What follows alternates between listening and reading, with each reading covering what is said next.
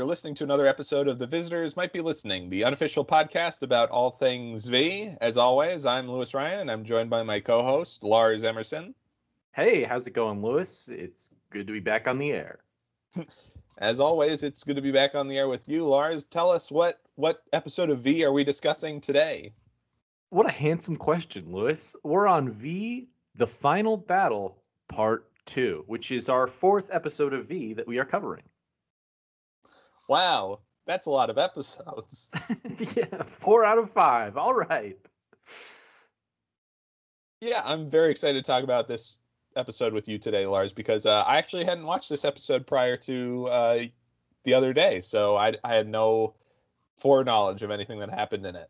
Yeah, it's exciting. This is the first episode where we're both coming in completely ignorant, and now we kind of have to uh, react on the air. Oh, I, I can tell you, I was pretty ignorant before. you promised you knew everything about V when we started this project, Louis. I know, I know. I said that. I'm sorry. but we're going to get into it today. As always, we are contributors for thepostwriter.com, uh, a neat website, uh, as described by People Magazine, a place where all sorts of articles about movies, TV, politics, economics, health and fitness. Disclaimer People Magazine has never actually endorsed the website, thepostwriter.com. Never said it was People Magazine, did I? Did I? Didn't you? I thought it was just people. oh, maybe it was. Maybe I said it. Um, yeah, I'm, I'm very excited to watch this. Uh, and I encourage all listeners to check out V. Check out, please support the official release. It's on iTunes, Amazon Video. You can buy some of the Blu-rays that have come out recently from the Warner Brothers archive. I highly recommend checking it out, um, as well as listening to our podcast discussions about it. Um, some people might enjoy listening to our discussion first and then watching it. I don't know what kind of person you would be, but yeah. that would be very strange. No stranger than some of the things that happen in this episode of V, right, Lars? Oh, that's absolutely true. Um, so with those intros out of the way, I guess we should get right into it. So, Lars, uh, why don't you tell us what happens in the final battle, part two? Yeah. So the final battle, part two, uh, whose teleplay is by Brian Taggert and Diane Frolov, and whose stories by Lillian Weezer and Diane Frolov and Peggy Goldman and Faustus Buck. that was a mouthful. It took a lot of people to write this episode. yeah, uh, a whole, whole buffet of uh, TV writers were sh- brought in. they uh, pumped out a script. I'm actually going. Sorry, I'm going to be actually discussing uh, some of them in our odds and ends segment towards the end of the episode, like who these people are. Cool. So, the, uh, part two of the final battle, I think, kind of follows three plot lines, two of which are going to merge together pretty quickly. Um, there's Juliet's plot. Uh, Julie, if you may remember from the last episode, she was captured by the visitors uh, during their, you know, big reveal at the Los Angeles Medical Center. Um, then you have Mike, his plot, uh, whereas kind of the Resistance's plot. Uh, and then I think you have Diana's plot, and who's you know the the female visitor. She's kind of on her own little journey to redeem herself after the big failure of uh, the Los Angeles Medical Center. So I think that's kind of how you, how we would string together this episode is with those three characters. Okay. Um, yep. So those are definitely some important characters. What what what are some uh, things that they actually do in these plots? sure. So let's let's start with uh, let's start with Juliet. So she's been captured by the visitors, and you see at the end of the previous episode that she's in their conversion chamber. Um, we don't really know what that entails yet, but we do discover it uh, pretty dramatically in this episode. So she is going through these like conversion sessions, which are being conducted by Diana and the visitors. Um, and it's basically like it's like a sensory chamber that's like imposing these like terrifying hallucinations on her and like she's like running through like alien corridors and there's like something chasing her and they keep like dialing it up And it's like we need to make it more intense, and there's like strobe lights. Um, I actually thought it like looked pretty good. It's obviously like um, I think it's like a pretty cheap effect, other than the hallucination itself. But like, you know, it increasingly escalates, and Diana's really trying to like push her and be like, "You're gonna." Like and and they're like she has like a heart condition which kind of ends up saving her is they can't actually push her too far because she has like this it's just a very intense kind of sequence it goes on pretty long.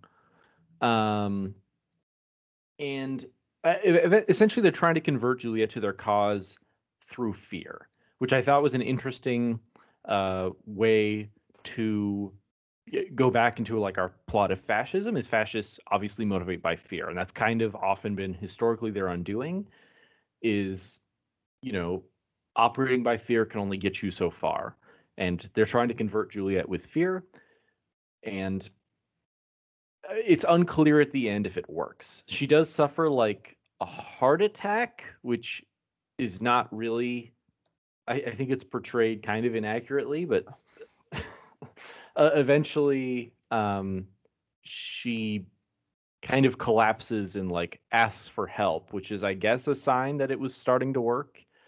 Something kind of odd happens in this scene that's going to bring us into the Mike Donovan plot. Is a Mike Donovan look-alike storms in right at that moment that she appears to have been converted and like tries to save her and kill Diana.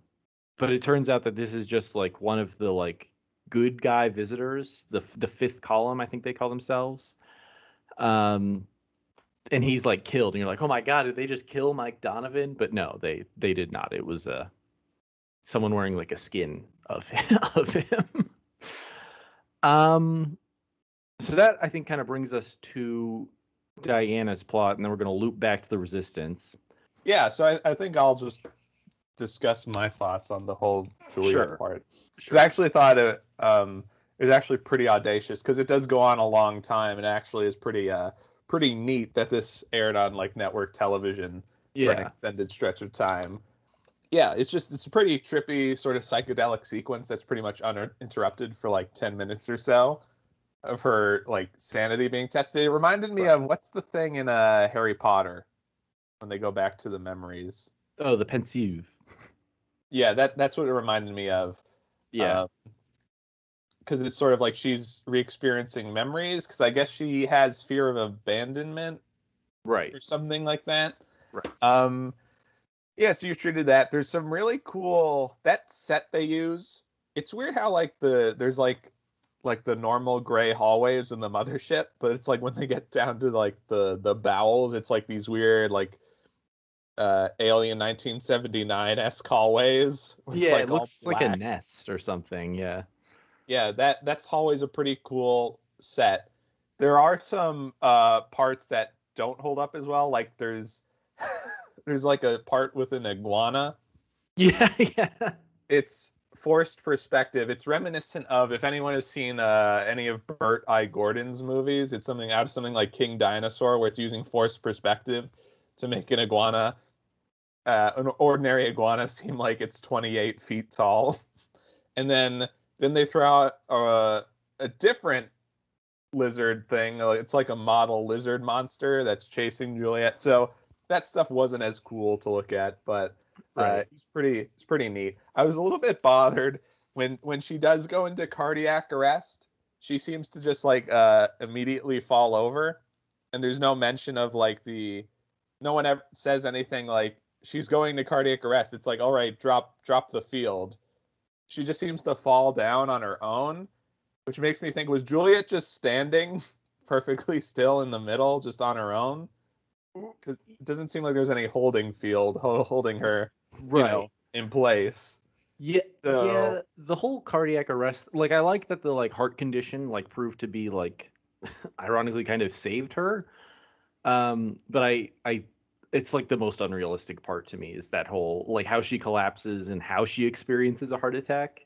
It, I, yeah, I don't think that was too real. Yeah, but overall, I thought it was pretty cool sequence. Yeah, yeah. All right, so now now we can move on. Yeah, so this whole episode and the like faux Mike Donovan bursting in kind of encourages Diana, who is um, being visited by the like squad director. I, I'm kind of unclear as the leadership. It's someone between Diana and John, presumably. Right. Yeah, it's just a, a commander Pamela. Right. Um, which kind of did refresh for me that Diana is not like really in charge of the visitors. She's just kind of in charge of like the LA division. I did not really think about that. I guess that makes tr- like I assume that she was like a leader just a little below John, but there's actually like multiple levels of. Just gives context to the fact that these the, sort of the point is this story is playing off playing out all over the world, right? Diana is just the leader there. Um, so she's under all of this pressure to expose, you know, the fifth column uh, people within her ship because, you know, they're against the cause. Um, and she's very anxious to get uh, Mike Donovan. And she discovers through Mike's mother that, like, Mike's son, they've captured his son, right? Um, so that's kind of a thing to keep in mind that we'll come back to later. Now, when the commander visits Diana, there's there's obviously like a the ship is not safe, right? There's there's something concerning security on the ship because this guy was able to break into this interrogation room and almost kill Diana. So thanks to I always forget his name. Who's the good Martin? Martin. Yeah. So thanks to Martin, who is a member of the fifth column secretly, but is kind of trusted by Diana, they suggest that they move all the visitors down to Earth because it'll be safer. Um, and they do that. And that's gonna that provides the means with which to bring Juliet down to Earth, which is going to bring us into our third and kind of our major plot line, which is the resistance. So the resistance, while this has all been going on with Juliet and Diana, they've acquired kind of two two new members. Uh, that's it's Ham Tyler and Chris Farber, and they're they're they're found kind of like photographing the resistance. So it, I was a little unclear as to like what they do. Is he like a like a war supplier? It just seemed he came across like a military guy that was uh, hanging around with Mike when they were off uh, in foreign places, uh, and he was filming right. journalists and things. So I think at the beginning he's just sort of like he's scoping out the resistance camp as it stands to tell them, you know, here's what you guys are doing wrong. Because he's like an actual military experience sort of guy helping out these like collection of scientists and cops and hoodlums and whatever to like help the help their ram, ramshackle cause.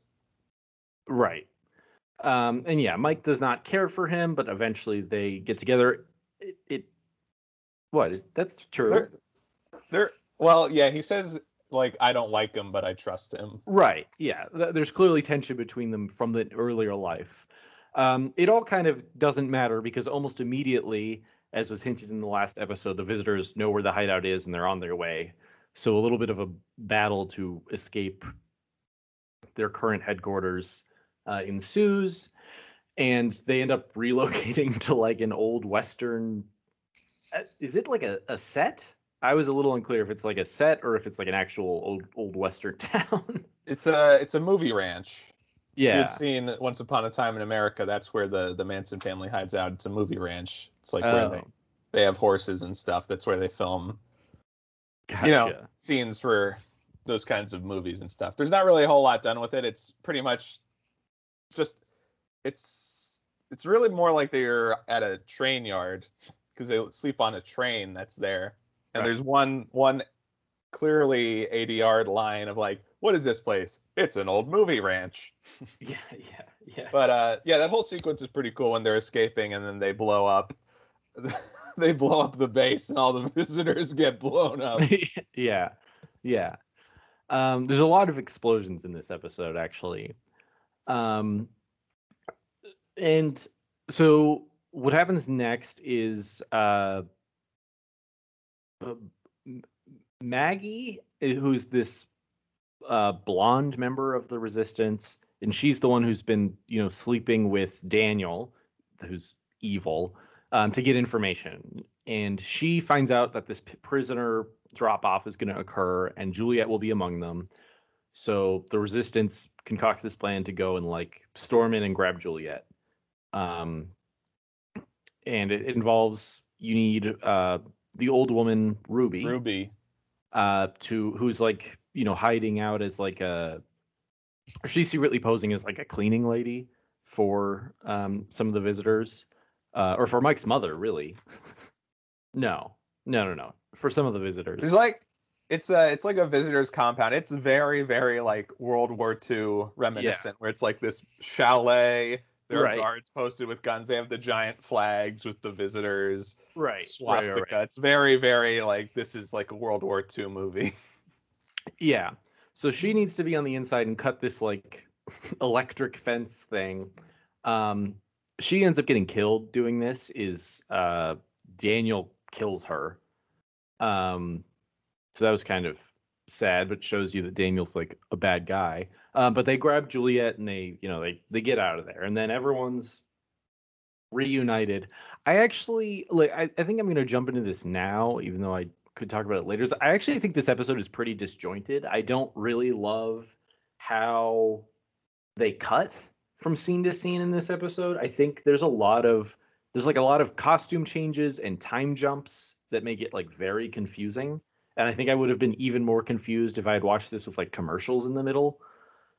And I was like paying attention and I still was like, what? How did what's going on? And I get some of that's intentional, like with Mike Donovan like storming into the visitor's ship, but it's not really him. yeah, I I can see how you could feel those feelings, but I I thought this episode was uh it still held up pretty much more or less even keel with the last one. It just doesn't have that all sorts of everything converging onto this one gala event. Right. It's like you sort of have two heists. You sort of have them Right. getting Juliet and then the thing with the water plant right after. So it's Yeah. more like two two half episodes like combined. Yeah. And thank you for mentioning the water plant. That's basically the big finale of this episode is the visitors have been stealing uh, water through this giant pipe system leading up to their ship. Um, and you know, all of California is going to be out of water um, unless the resistance can stop this. Uh, so they they plan, you know, kind of an attack which also i mean it's kind of like a heist it's like they have to plan how to sneak in and sneak out and get past this like laser wire. Um, and that's like the main um, climax of the episode. And you're facing you know there's this discussion is like can we trust julie? Is she you know has she been converted she doesn't trust herself she doesn't seem to really know if she can trust her um, mike mike and julie uh, you know, clearly have feelings for each other, and uh, you know, um, I do like when Mike first shows up in this episode. Is he's got like, he's like very unbuttoned, um, and you see like him shirtless in this episode, and he's like extremely shaved, and I was like, that's interesting. They've really prioriti- prioritized like shaving in the fascist apocalypse. um, I just thought it was kind of funny. Um, but yeah, the, the main the main plot or, or the main climax is them destroying this hydro plant where they're harvesting water. Yeah, that's like the the big uh, central plot element that all the characters help out, and then you get little things like before and after, like Mike and Juliet consummate their romance on the And- train. And the cop and Maggie. Um, Yeah. Mac, I think his name's Mac. I think that's what they call him. yeah, Mac or Mark or something like that. I don't know. Um, is is there's there's clearly like a relationship there, but he's upset because you know they're using her as to sleep with Daniel to get information, so he's upset, and they're like, "Grow the fuck up," um, and or sorry, and they're like, "Grow up," and um, uh, he asks her to marry him right before they all go off on this big damn adventure. Lars, Vicious. please, there are kids listening. yeah, sorry. Um, which ends up, you know, not uh, not going well. Uh, well, it goes pretty well. Mac ends Well, up getting shot. Yeah, yeah, yeah. I don't know. How did how did you think that the the the water dam attack scene was all carried out. I think that was my favorite part mostly.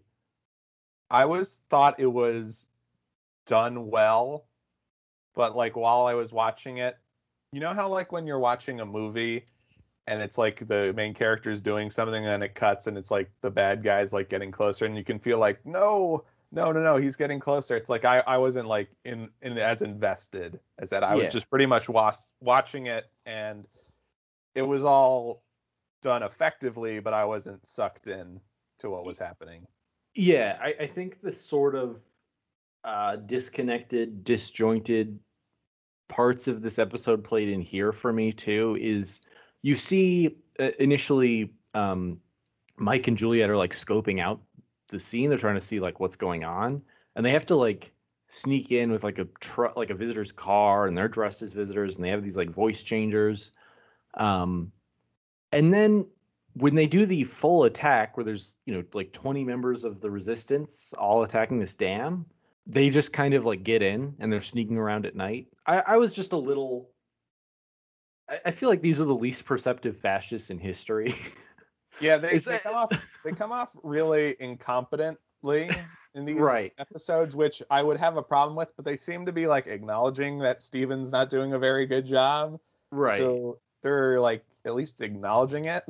but it, it's just like i don't understand i mean there's just a lot of just like people dropping down or like walking across the whole room and no one seems to notice Yeah. there's a lot of that that i found a There- little unbelievable. There's like probably little things they could have done. Like they they try to establish like this tunnel where it's like lasers and it's like they have a 12 minute window where the lasers aren't on because if you're in that tunnel with the lasers, it like deatomizes you. Yeah. And they do show. They have a video somehow of Right. someone getting thrown in. Uh, I think that's that's sort of an example of like tell don't show when it should really be show don't tell. Maybe have like someone who gets like stuck on the ladder and then they get deatomized as they're like breaking in. right And there's also this element of like we have this uh experimental explosive. There should have probably been someone that accidentally blows themselves up uh before they're supposed to to really like build tension and be like you guys really got to be careful with this stuff. Yeah, the experimental explosive, which does not actually appear to have a very big explosion. I, I the explosions were just like kind of comically small for me. Yeah, it's just a matter of budget. Yeah, no, I know. It's, and I get like I guess it didn't really matter because what ends up is they burst the pipes, right? And the pipes, all the water pressure kind of just like destroys the thing. But they they make it seem like they need like giant explosion to destroy this thing. Um, where it really just seems like a lot of very small explosions.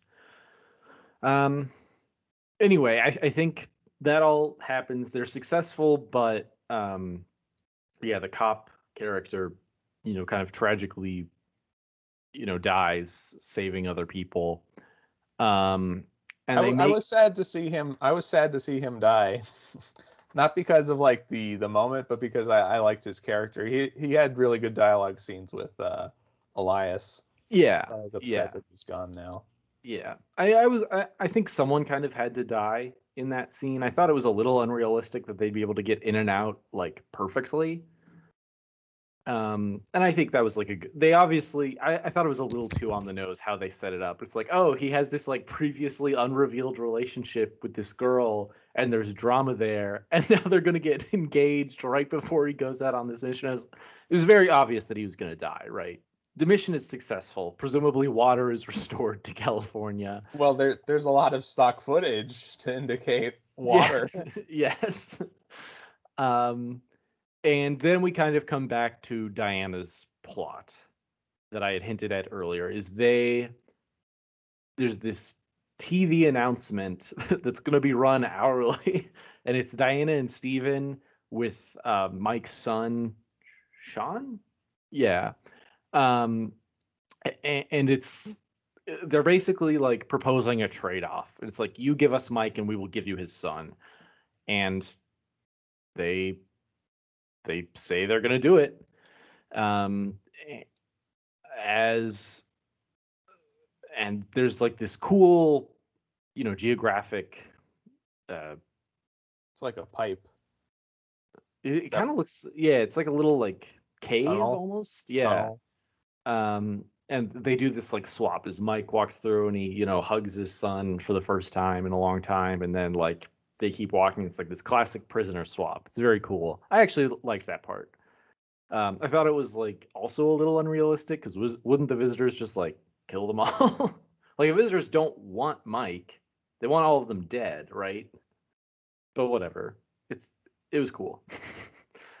um and Mike is taken back up to the mothership and a fifth column agent like arranges to be like the first one to like see him and like gives him a suicide pill. Well, I guess they are going to torture Mike for information. So maybe they do want to keep him alive.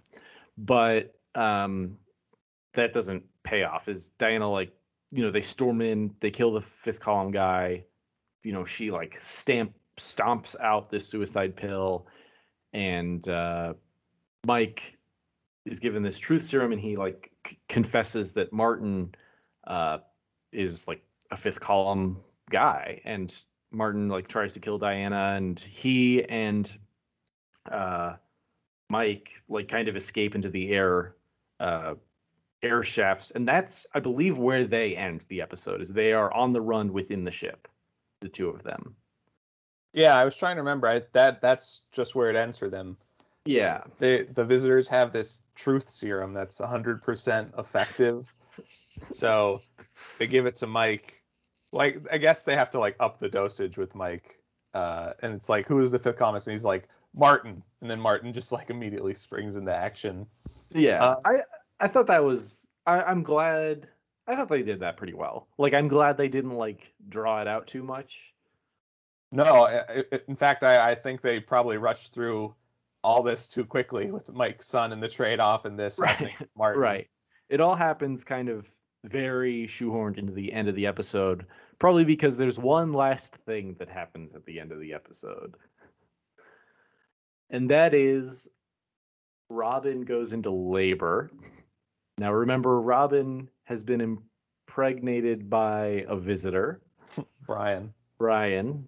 And so, you know, Juliet and some other characters, including our favorite Willie, who has been helping Robin through her labor because he knows how females of his kind handle this sort of thing. What you know, Like Um, all, all, all men, like all human men know about women.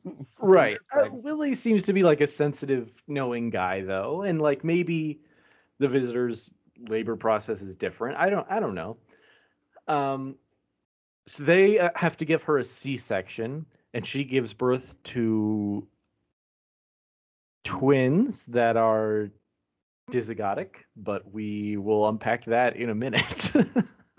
what does dizygotic mean? uh, they're not monozygotic. Okay.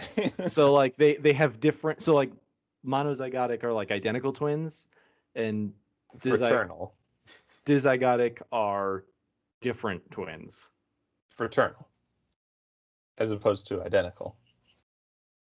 Ye- sure Yeah. there, there's separate it's two separate eggs as opposed to one separate egg right All right. uh, no. whatever it doesn't matter you can cut that out but they, they yes she gives birth to non-identical twins i should have said that Sh- should i tell people yes the first twin Well, Yeah. So the the first twin, uh, at this point we don't know it's twins yet. The the first baby is delivered, and uh, there's a, an immediate sense of relief and like joy among the resistance fighters because they're like, it's a girl, and it seems to be like a really like uh, completely normal human child. Um, so Robin seems happy, so they hand the baby over to her, and everything's all happy. And then it cuts to the baby when she takes her first look at she, the girl, when she takes her first look at Robin, she like hisses at Robin, and there's a snake tongue that comes out, and it's disturbing. And Robin starts screaming, "They're like, knock her out like, Yeah, right now!" Everyone starts screaming about, "Oh God, the inhumanity!" right And right we're like, "Oh my God, what unholy abomination have we wrought?" And then oh, what happens? just you wait then so I, I had forgotten that they put robin out at that point That's actually interesting to remember for the next episode because I'm curious where they go with this. And then there's an eruption in the medical facility, and, and Juliet's like, oh my God, she's having twins. And there's this like rumble in her jumble as something emerges from her her uterus and crawls out and it's this like lizard child but with like blue human eyes. Um and it's got this like puppet mouth and it's like yeah um the episode it- kind of lost me at that point but that's also basically the end of the episode. Um So that's a good place to lose you, I guess. right. And it like freezes on this like the episode like it freezes and goes to credits with that image of like the lizard If- child Any of our listeners have seen either Ghoulies 1 or Ghoulies 2, this is what the baby looks like. Uh, it's it's like a giant watermelon baby that's just like Robin's uh, womb is apparently like infinite. R- right these these children are huge um the second child especially. Uh, it's and it's like uh, clear this it's like not a baby it's like a child. Right right. Yeah and it has like a puppet grimace and it has like teeth already. Like kind of cute teeth. Yeah. Uh it's uh, very um what an interesting like i get you and i were kind of talking about this. You said it's like it, lo- it looks good in paper but in practice it's not Yeah. a very effective Well, way i mean you write the script and it's supposed to be like uh horrifying image of like you're delivering a baby and it's like a lizard monster right Like it should be creepy. Like we were saying, like if anyone's seen Eraserhead, like that the baby in Eraserhead is very like creepy, like baby effect, and that was years before this. And um but like this, the, the this is like there the the effects the effects is like the effect is like good. Like if someone like made this, like if you or I made this, you'd be like, wow, this is like a really good like special effect. The problem is that it, the tone of it is completely wrong. The way it's designed, like it's fine for like Ghoulies, right because Ghoulies is like a camp uh, Empire Pictures schlocky horror movie. This is supposed to be like a, a gripping drama with Right. World War II allegories, and it's like a very camp, campy looking special effect. And the problem, I think, is that it has human looking eyes, which is probably supposed to be, be that it's like a hybrid. But if they had probably kept the red, like reptilian eyes, I think it would have been a lot better and more effective at being disturbing. But as it is right now, it's just like they have a lot of course correcting to do in the next part. they they do and i am I, I left this episode less optimistic than i started it with this moment um but it is interesting i had forgotten that they had knocked robin out so i am interesting what she wakes up to Yeah, if it were me, I, I mean, they probably knew this while they were filming it. If it's like they're there that day with the special, I mean, I don't know, but like, you could definitely have just done like film it from behind. right That might have been better. I, that's what I was thinking. Is they should have. I, I think they actually show too much of this lizard baby. Is they should have showed like a hand or something and cut the episode there. I, I think yes. The problem is they show the full thing, you know, minus the legs, really, and that's how the episode ends. It would have been a lot more like terrifying and effective if they just showed like a lizard arm or like yeah, like the back of its head or something. I want to see like uh, a hard edit of someone like the scene from like part one where it's like Abraham talking about the concentration camps and the Holocaust, and then smash cut to this scene of the baby coming out, and it's like two completely different shows. Like, what am I watching here now? Yeah, yeah. Um, It's not a not a winning moment, but not not not the best special effect for the the tone they're trying to go for. yeah. so that that pretty much is it. That uh, that image uh, leaves us, whets our appetite for the epic conclusion of the final battle. Uh, so, Lars, overall thoughts on uh, this episode? Yeah, I mean, kind of like I said, I thought this episode was a little more disjointed. I know you disagreed a little. Um, I just thought that the various plot lines were cut together a little worse in this one than in the last episode. Um, I, I thought I did find it like a tad repetitive, but I didn't like it. Didn't bother me a lot. Is is it was kind of the same plot as the last one. It's like rebels are in trouble. They go and attack a visitor compound, and then there's a big plot where they have to go attack a visitor's like infrastructure. It felt it felt similar, and I thought it was fine. I mean, I guess the plot did move forward. Is Juliet is now who knows what's going on with Juliet, right? And you know, clearly Robin's plot developed. Um, I uh, honestly, I kind of thought this episode was like the most Star Warsy to me. Is I think Mike Donovan really like, like, um, he really hams in the like Luke Skywalker impression. And and I thought bringing in Michael Ironside is like a new you know fold for the for the resistance i thought that felt kind of star warsy is they're kind of just they're they're just sort of like shoehorning a few characters together. And i, I just thought like visually it looked a lot more star warsy. Like the conversion chamber scene was very I, that felt it all felt very star wars. And i know that star wars has been like a homage or a an influence on this show since the beginning and they're clearly kind of going for something like that but you know i don't know. Yeah, um, we could talk about more about Ham Tyler after the break because I have thoughts about him. But I do think it, it is very Star Warsy. They definitely wanted to consummate that relationship between Mike and Juliet to have their Han and Leia moment before Mike goes off. Yeah. Uh, in the prisoner exchange.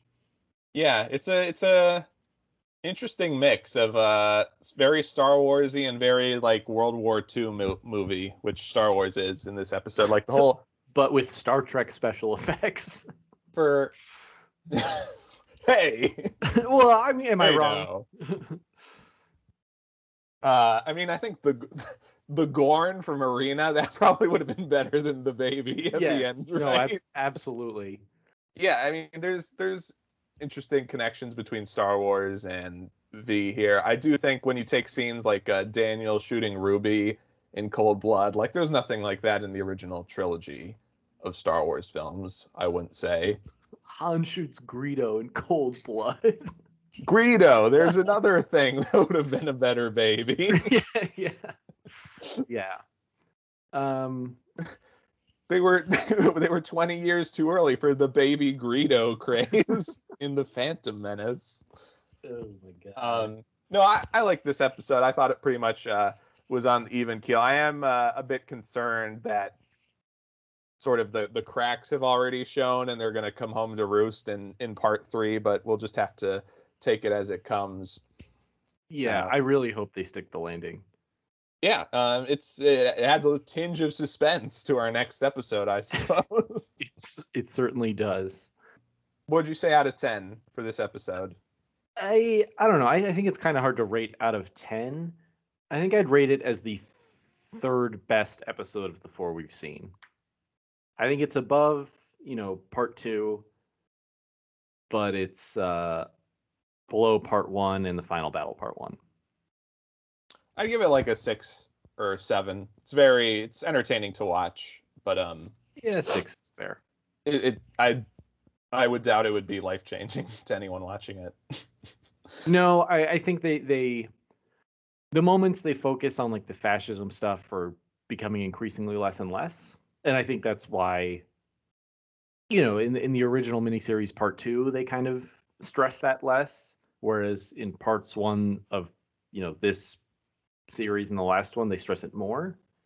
And I, I think that's the most interesting part of the show, personally, is the political allegory. Yeah, that's why I think it's good to have Daniel sticking around because that's sort of the last remnant of that. Um, yeah, his missing parents. Um, right. who might be good to see, but I guess we don't have to. Um, and I and I do have thoughts about the evolution of the the tone and genre of V, but we can talk about that after our break, where we talk about the new character of Ham Tyler.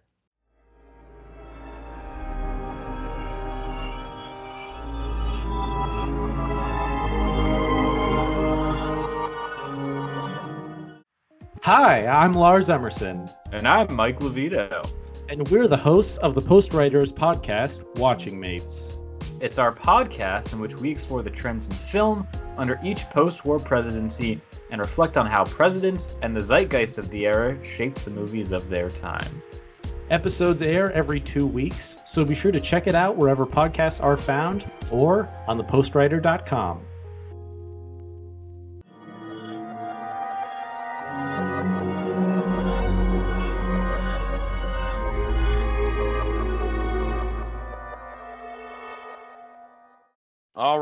So we are back from our break. So I guess it's time for us to talk about the characters that we see in this episode, uh, new characters.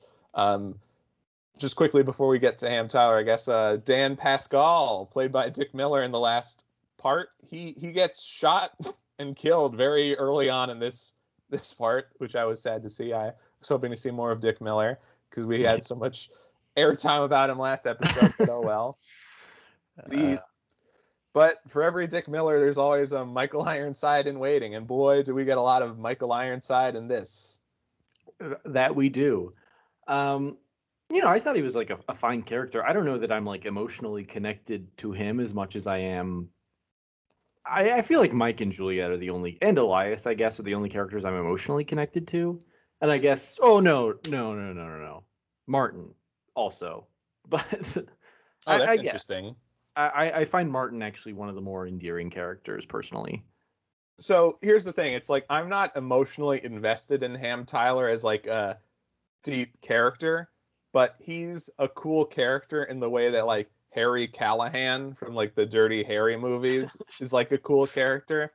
And I was alluding to this before. So it's like V started out as like this World War II fascism allegory, and it sort of stumbled in the second half shifting into like sci-fi action movie. And ham tyler is sort of the conduit or vehicle of like the evolution of this into full on sci-fi action thing which is like i'm all here for it because it's entertaining. Um, it might not be like the smartest thing to ever air on tv but it, it is extremely entertaining and they do have good elements. So i really like it. Michael ironside is great for this role conveying sort of like this badass military expert, which bring which is a, a sort of a necessary component uh, given the plot of the series. So it fits, and it's just extremely entertaining. So I'm excited to learn more about him. They do sort of briefly acknowledge that they're holding back on like his backstory. He has a scene with Ruby where it's like, if you come back alive, I'll tell you all about me. But Ruby unfortunately yeah. doesn't come back alive. So that was a good good scene between them. But yeah, I, I like Ham Tyler a lot. Um, I definitely hope he he sticks around because Michael Ironside is uh, is a good get.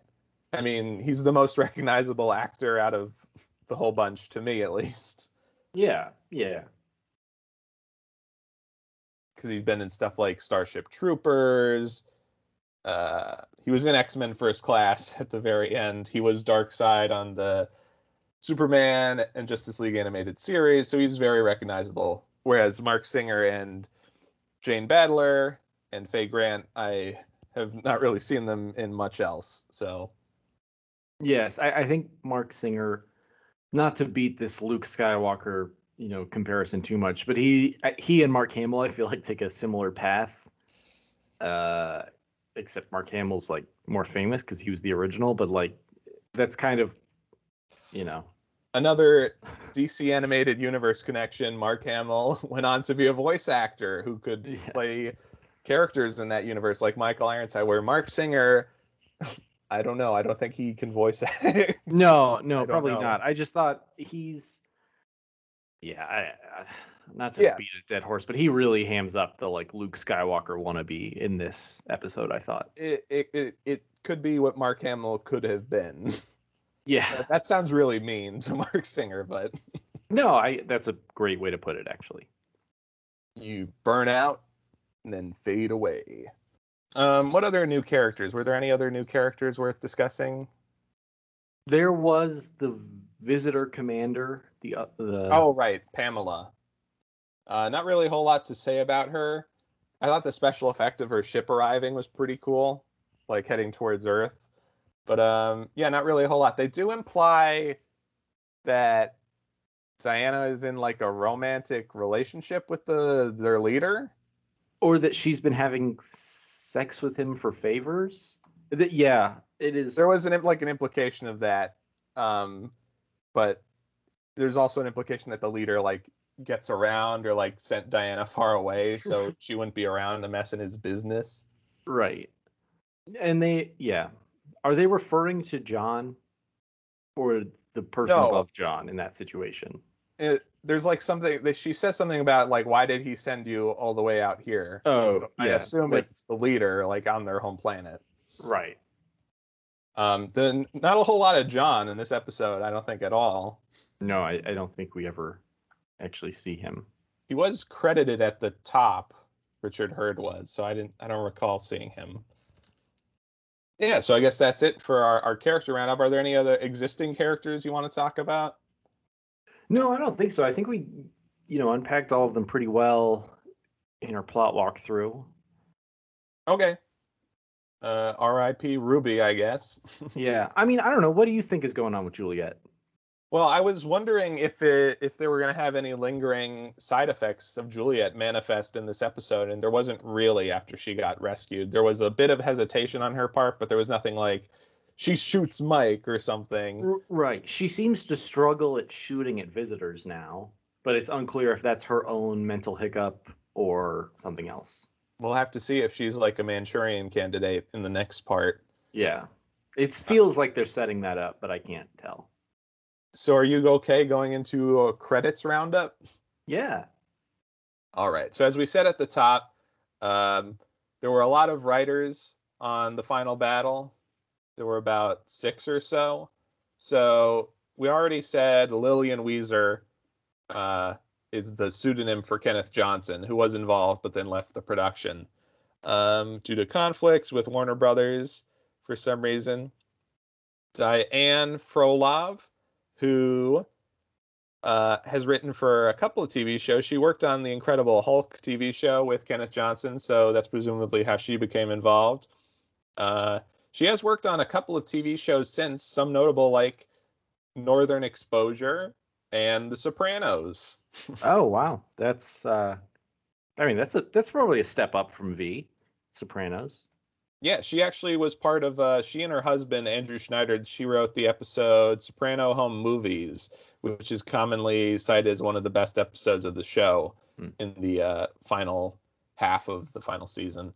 So, um, she, she so it's nice to see that she, you know, went on to other projects after this. Lars, you haven't seen uh, Sopranos, right? No, I've not. It's pretty good. Yes, no, that's what I've heard.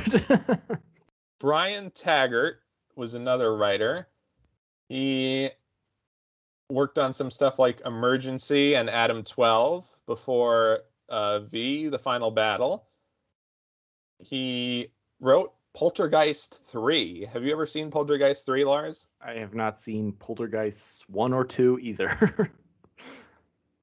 Uh, yeah, it's about like a big apartment tower. It's being haunted by poltergeists. yes, that much I know. Do you know Nancy Allen is in it from Raiders of the Lost Ark? Oh, really? Yeah. Um, classic Nancy Allen. Wait, is that Nancy Allen or Karen Allen? I'm sorry, uh, Nancy. yeah, Allen wait, from that's first- RoboCop. yeah. Sorry, what? I Nancy Allen and Brian De Palma. Whoops. yeah, yeah. And he also wrote uh, Omen 4, the TV movie sequel to Omen 3, I guess. Okay, so maybe not a lot of winners there. oh, Omen 4 stars Faye Grant. Okay. Who is Juliet in V. Juliet. Yes. No, I know. Juliet from Shakespeare. So that's interesting that they work together again. yeah. uh, Peggy Goldman, who worked on Mary Hartman, Mary Hartman before this, a Norman Lear's uh, soap opera parody starring Louise Lasser, which I have watched a dozen or so episodes of. Um, I actually have the complete series on DVD, and I need to finish watching it. So I need to watch like 300 more episodes. uh, so she worked on that before V the Final Battle. She worked on Remington Steele. Have you ever watched Remington Steele, Lars? I have not. Do you know who Remington Steele is? No. Pierce Brosnan. Oh, really? Yeah, it's a good show. I, I enjoy Remington Steele. You'd like it. Um, it's very much in like the psych monk sort of like it's a mystery every week, but it's it's fun. Pierce Brosnan's uh, Remington Steele. He's like a movie buff, so he's always like uh, citing movies on the show. So Peggy Goldman, and then after that, she didn't really do a whole lot else in writing. She worked on a couple of shows like Hot Pursuit and Starman, and then wrote an episode of the Fame TV series after that. So that's Peggy Goldman, Craig Buck, who who's credited under the name um, what is it? Uh, Faustus Buck on the show uh, on V. He's credited as Craig Faustus Buck. So Craig Buck, he worked on The Incredible Hulk, which Kenneth Johnson created. Uh, the Buck Rogers in the 25th Century show, Magnum PI, he wrote. Uh, after this, he was also on Hot Pursuit, like Peggy Goldman. Mm-mm. Simon and Simon, and then not a whole lot after that for Craig Faustus Buck. I did look up. He he writes novels now, I believe. You can check out his website to see what books he's written. So Harry and Renee Longstreet, they're a couple. They're also they also worked on uh, V the Final Battle. Uh, they seem to be known more as a, a producing team than writers, because um, that's how they're credited on uh, IMDb, more as producers than writers. So It it doesn't feel like a lot of these people had super big careers after V. Well, I mean, they worked on stuff. They worked a lot of them. They worked on V, the final battle, and then they went on to the show. Um, Ah. I'm just looking at their credits as writers, um, which I guess they mainly are. So I don't know how that bolsters my argument. Right. And and uh, Harry and Renee were only credited as writers on part one of the final battle. So after V, they also worked on Shadow Chasers, a show I've literally never heard of before today, and the Fame show. Uh, one thing I did want to talk about is uh, they wrote Gunsmoke: One Man's Justice, which is the TV TV movie of Gunsmoke. It's the last of five, starring James Arness. So it's James Arness's uh, farewell movie to the character of Matt Marshall Matt Dillon, which he started playing in 1955. So it's the end of a 39 year journey playing this character. They wrote the TV movie of that. Just thought I'd mention it because Gunsmoke, I feel, is a very underrated show. I, I have not seen it. Well, Lars, you need to get out more. You need to watch yeah. TV Land more. Yeah, I know. And then after Gunsmoke, they worked on uh, the Alien Nation movies, and Alien Nation was uh, created by Kenneth Johnson. Ah, there you go. So that's the writers. Just wanted to let everyone know what the writers were uh, all about. So Richard T. Heffron, not exactly a household name, right, Lars? No, I don't know them. Uh, he directed some TV, like The Bold Ones, The Lawyers, and Banacek in the late 60s, early 70s. Uh, Rockford Files. I don't know if you've seen Futureworld, the sequel to Westworld. No. Have you seen the original Westworld? No, it's on my list though. Yeah, I did. I, I've seen Futureworld. I can barely remember anything about it. Um, so it's less memorable than the original Westworld in my mind. So, but he did do that before the the final battle. He directed a three-part TV miniseries about Napoleon and Josephine. You know the historical figures Napoleon Bonaparte and his wife Josephine. The love story. He did a Taggart TV movie after that. So again, like the writers, not really a, a big deal. He did do True Grit: A Further Adventure, which I guess is a sequel to True Grit. Why are you laughing? It's just it's it's this these feel like a lot of like B and C level things. I mean, th- these are just people, you know, that are trying to get by in the TV industry. He did do North and South. He did the first miniseries of that, um, and that was like a thing. So that's probably what he's best known for after V: The Final Battle. If anyone want to know about the people behind the scenes who worked on V, making what it is, I don't think it's really in our place to like dismiss these people's hard work. No, I just I it is interesting that it feels like V is the biggest thing that they did.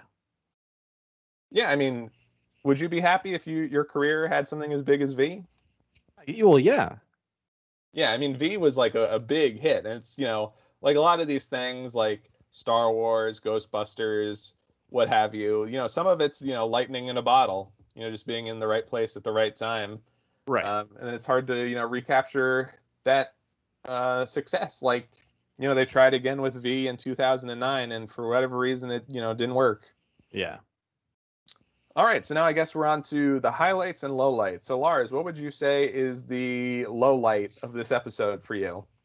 well, I think it's very obviously the lizard child crawling out of uh Robin. I I think that like took almost all of my goodwill towards this episode and just really really smacked it in the face. Jeez. Uh, I mean, do you disagree? Tell me what you really think. No, I mean, I feel like uh, it's pretty much a given. Did you have anything as like a second place option? Um, I mean, it's kind of related, but I thought like the iguana during Juliet's, you know, conversion scene. it ju- uh, there's just a lot of kind of stuff. It's called I mean, look, the not crafts of on this, filmmaking. but but they try to make an iguana look. The effects in this episode in particular, I think, were the most underwhelming, and they do like probably the most effects of any episode. You know, between like the water stuff blowing up and all the explosions, but I feel like they all land sort of flat. It's like the baby, yeah, like you said, the stock footage of water pouring, um, the explosions being too small, the iguana. It it I think it all falls a little weaker than in pr- prior episodes. yeah, it's interesting that you mentioned that because it does sort of have that feel of being um, uh, cheap. So I'll have to see whether it's uh, just an overall the budget was low, or maybe they're they're saving uh, the budget for something really spectacular in part three. Um, we'll just have to see. The lizard child runs around shooting at people. Maybe he's like the only character. They spent they went all in on lizard baby. I mean, I to be it probably is the thing they probably spent the most money on one special effect. I don't know. Maybe not. I don't know. They should have gotten someone like uh Rick Baker. Is that the special effects guy? He did uh The Incredible Melting Man. I don't know. Uh, I don't know. Would you? What would you say was your low light of the episode? Yeah, Rick Baker. Oh, my low light, it's really easy. It's the uh, scene of Juliet and Mike kissing on the train. Uh, probably specifically that they use like a really cheesy, like 70s, like bow, bow, Yeah, bow yeah, they do. It's very uncomfortable. and he's he's so shaved. He has no hair. It's like a miracle. And then just, you know, it's like uh, the old joke about the director being like creepy old man. He's like, yeah, no kiss now yeah, yeah, on the bed. Oh, yeah. yeah. heavy breathing behind the camera. right. Um, I don't know. What would you say your favorite part was then? Uh, probably like Daniel shooting Ruby.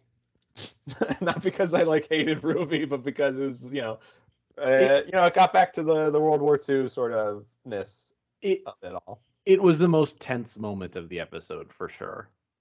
Yeah, I, I think it's the moment that felt the most. uh Yeah, I, I And Yeah. in last episode, you were saying how like uh Daniel is like uh, beyond redemption, and I was sort of like hemming and hawing. It's like, well, I don't know. It's, it's like Yeah, it's Well, like, like- hard for Daniel to come back from like this now. And I, I do want to stress that it's like it's the character Daniel is written very well to be this way, and the actor is doing a very good job portraying him this way. It's not that we actually like hate Daniel uh, in and of itself. Right. well, we do, well, but yes. we but Daniel is well done. Yes, like you were saying. he's doing exactly what the writers are intending. They're playing uh, our organs. He's a good character in the character sense, not in a morality sense. yes. Yeah. Um, no, that's a good that's a good moment. I had not thought of that, but that is that would be up there. I actually think the um it's a shame because I actually think the first half of the you know birth scene is actually well done, where the like the baby you feel like a wash of like oh my god this baby's like fine uh with the first child um and then like it like actually like like I jumped a little bit when like it like hisses and the tongue comes out. I actually thought that was that was probably the most like evocative response from me for this episode. So I yeah, I like that part too, and then they ruined it. Yeah, it just it just goes to show it's like the the little things are some of the things that work best. It's like the devil's in the details. Um, Yeah. Like, uh, trying to make an analogy, like you know, a Godzilla movie isn't really that scary because it's kind of like ridiculous, but something about like maybe your neighbor is like a serial killer, like that's more scary because it like could happen. right. So it's like a baby that just you know has like a mutation is definitely like something that happens in real life. Right. but there's no one with the like giant uh Jim Henson's creature shop Muppet watermelon sized baby climbing out of the the six foot long womb. right. But yeah, Yeah. It, it is a very good scene just for how, how quickly it just goes from everyone being so happy, like it's a girl, yay, and then it just like the thing with the hissing happens, and they're like, oh dear God. Robin starts like crying, Yeah. just like everyone's like, uh, kill it, kill it. Right. Not really, but like that's like the uh the feeling. Yeah. All right, so I guess uh, we're here at the end of another episode. I'm turning into Jay Leno all of a sudden. Have you heard about this? V. ah. So Lars, uh, tell people where they uh, can contact you. Yeah. So you can, you know, you can of course find this show anywhere you find your podcast and on thepostwriter.com. Uh, you can reach out to us at uh, by email uh, via contact at thepostwriter.com or you know on Twitter at the postwriter. Um, you know, please reach out to us. We like to hear from you. Um, I know Louis would be particularly excited if we got an email. And Just you know, one may- though. just one. Um, and you know, maybe when we've finished our our watch of you know the next episode of V and all our episodes are up, we could come back and do some an audience episode or something. Who knows? Yeah, mailbag episode. That that could be really fun. Um, test uh test our knowledge of V. right, right. put it to the max. And if anyone knows anyone who actually worked on V in a uh, performer or crew member role, you know, let us know, and we'd li- love to have them on for an interview or chat. Um, Yeah, does anyone know how to get in touch with Marc Singer? Or Mark Hamill, that might be better, Right. apparently, since we're just dumping on Marc Singer now all of a sudden. I, it's a sh- I love the character Mike, but I just, uh, yeah, I don't know. um, yeah, and Lars, uh, you usually like to recommend your letterboxd, right? Yeah, you, you can, you know, you can find me on Letterboxd at Lars Emerson, and yeah, like I said, you can reach out to us on thepostwriter.com too.